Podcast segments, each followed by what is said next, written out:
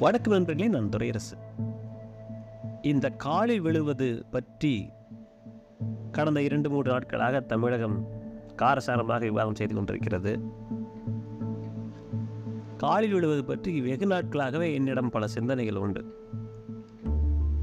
நாம் எப்போதெல்லாம் வயதில் பெரியவர்களின் காலில் விழுகிறோம் நாம் ஒரு நல்ல காரியம் செய்யும் பொழுது ஒரு புதிய தொடக்கத்தை செய்கிற பொழுது பெரியவர்களுடைய நல்வாழ்த்துக்கள் வேண்டும் ஆசீர்வாதம் வேண்டும் என்ற சூழலில் காலில் விழுந்து அவர்களுடைய அனுபவத்தை வழங்குகிறோம்.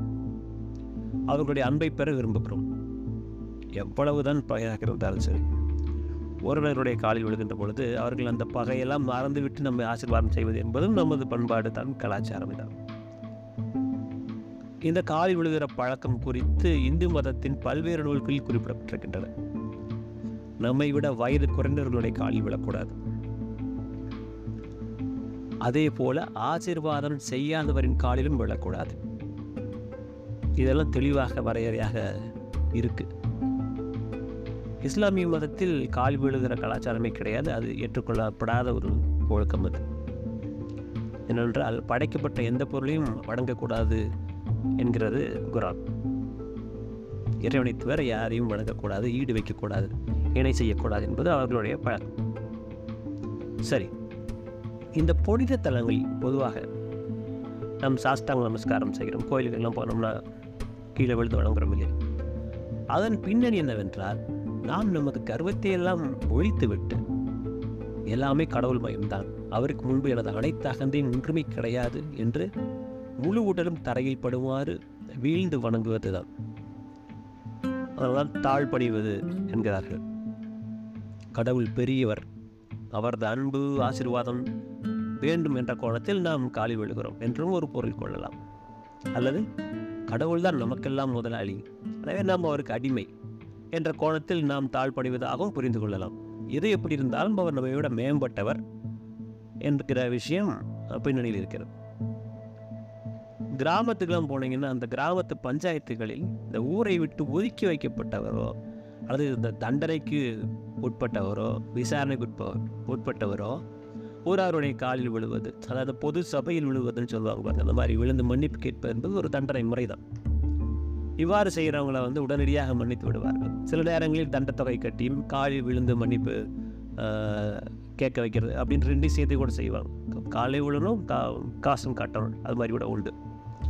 எதுக்கு இதை வந்து அவ்வளோ வலியுறுத்தி சொல்கிறாங்க அப்படின்னா தண்டனையில் ஒரு பொருளாக வச்சுருக்காங்க அப்படின்னு கேட்டிங்கன்னா ஏன்னா அதற்கு மேல் ஒன்றுமே கிடையாது என்கிற அளவுக்கு ஒரு மனிதனுடைய கண்ணியத்தை இன்னொரு மனிதன் காலடியில் கொண்டு வந்து போடுகிறது இந்த பழக்கம்.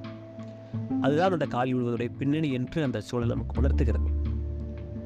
என்னுடைய திருமணத்தின் போதும் சரி வேறு சில சுப நிகழ்ச்சிகளின் போதும் நான் பெரியவர்களுடைய கால்களை தொட்டு வணங்கியிருக்கிறேன். மரியாதையும் சம்பிரதாயமும் கலந்த நிகழ்வுகள் அவையெல்லாம். நேரடியாக நமக்கு உறவில்லாத மனிதர்களின் கால்களில் நான் பொதுவாக விழுவதில்லை.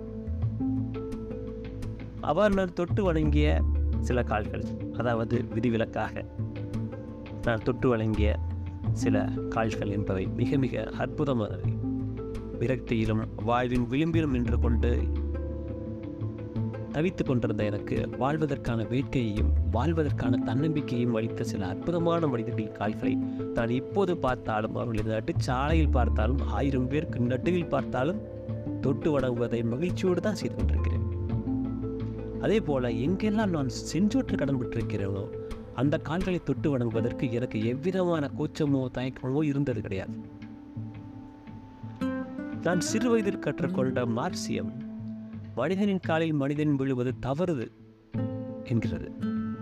இன்று வரை இடதுசாரிகள் எவ்வளவுதான் வயதில் மூத்த தங்களுடைய தலைவர்களை சந்தித்தாலும் கூட காலில் விழாமல் கை குலுக்குவதைத்தான் ஒரு வழக்கமாக வைத்திருக்கிறார் காரணம் காலில் விழுவது அடிமைத்தனத்தின் குறியீடு என்ற வரலாறு நமக்கு இருக்கிறது தான் ஆமாம் தமிழகத்தினுடைய சமூக சூழலில் காலில் விழுவது என்பது வேறொரு பொருளையும் கொடுக்கக்கூடியது. மனிதர்களுள் உயர்ந்த ஜாதி என்று தங்களை கருதி கொண்ட சிலர் விளிம்புநிலை மனிதர்களை காலுக்கும் கீழாக மதித்த நேரடி காலம் ஒன்று இருந்தது. அவர்கள் காலால் இட்டபடியே தலையால் செய்வதும் அவர்களை கண்டவுடனே இவர்கள் கைகூப்பி தொழுவதும் அவர்களின் சினத்துக்கு கஞ்சி காலில் விழுந்து வணங்குவதும் அடிமை முறையின் குறியீடுகள் அல்லாமல் வேறொன்றும் கிடையாது. அதனால்தான் காலில் விழுவதை பெரும்பாலும் தமிழக சமூக சீர்திருத்தவாதிகள் தடுத்தார்கள் தவிர்த்தார்கள். தமிழகத்தில் இன்னொரு நம்பிக்கை உண்டு. காரியம் ஆக வேண்டும் என்றால் காலை பிடிப்பார்கள் என்று ஒரு பழமொழி இருக்கிறது. அதாவது முழுக்க முழுக்க பணிவாக நடந்து கொள்வது அப்படி நடந்து கொள்வது போல நடித்து ஒருவர் காலை விழுந்தாவது காரியத்தை சாய்த்து வா என்ற பொருளில் அவர் சொல்வது உண்டு. அதனால் கால் எழுபவர்களை நம்பக்கூடாது என்று சொல்கிறவர்கள் இருக்கிறார்கள். என்னை பொறுத்தவரை ஒரு காரியம் ஆவதற்காக காலில் விழுவது அல்லது காரியம் ஆகிவிட்டது என்பதற்காக காலில் விழுவது ஆகியவை முற்றிலும் என்னால் ஏற்றுக்கொள்ள முடியாதவை. அன்பு பரஸ்பரம் மரியாதை நன்றியுணர்ச்சி ஆகியவற்றின் பொருட்டு நாம் வயது முதிர்ந்தவர்களின் கால் விழுவதில் தவறில்லை என்று நான் கருதுகிறேன்.